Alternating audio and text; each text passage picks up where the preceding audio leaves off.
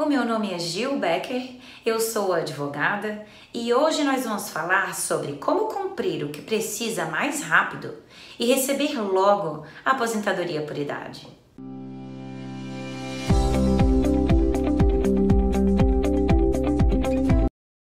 Não é difícil encontrar quem arranjou o primeiro emprego mais tarde. E para estas pessoas, a aposentadoria por idade muitas vezes é a primeira ou a única opção. Isso porque é a aposentadoria que exige menos tempo para ser concedida, e isso faz com que seja uma das modalidades de aposentadoria mais pedidas. Hoje, o que precisa para conseguir esta aposentadoria é completar a idade de 60 anos para as mulheres e 65 anos para os homens, e também precisa do tempo mínimo de contribuição paga de 15 anos que chama carência. Para essa carência, o INSS conta só contribuição que foi paga mesmo, como quem teve carteira assinada, quem pagou o carnê como autônomo, ou como dona de casa, como estudante, como desempregado, o que é um pouco diferente do tempo de contribuição essa carência. E é exatamente aqui o principal cuidado que o segurado precisa ter, porque a carência é o motivo que mais faz o pedido de aposentadoria ser negado. E para evitar que seja negado e receber logo a aposentadoria por idade, o primeiro cuidado é ter certeza do tempo de contribuição que realmente possui e se esse tempo todo foi mesmo incluído pelo INSS.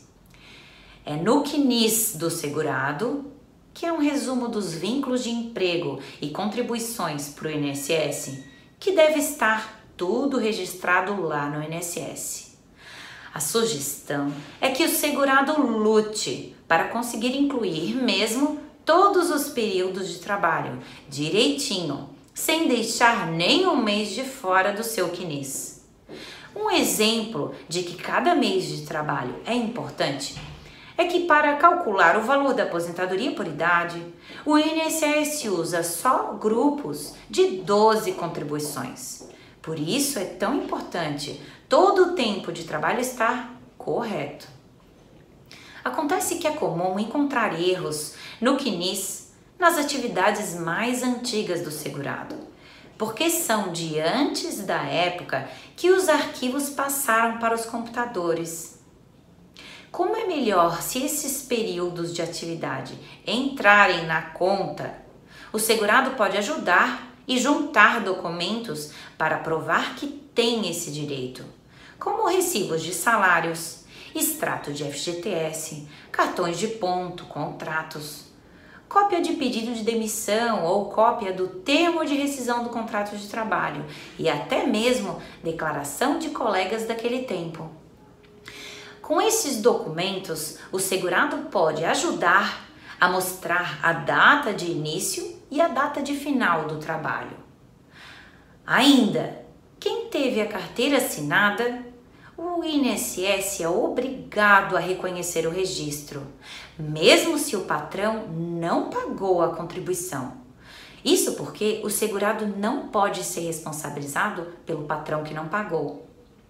E se o patrão deveria mas não assinou a carteira, reconhecer este tempo pode ser mais fácil na justiça.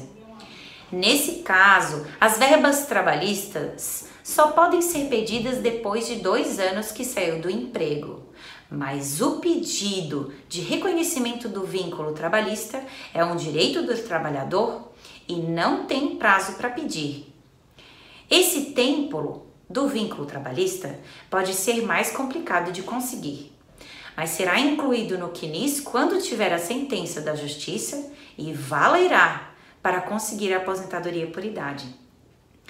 Saber isso e procurar um profissional da sua confiança pode ajudar a acelerar o cumprimento do que é necessário e começar a receber logo a aposentadoria por idade. Ficou uma dúvida ou quer saber mais? Envie sua pergunta para o e-mail que aparece no final.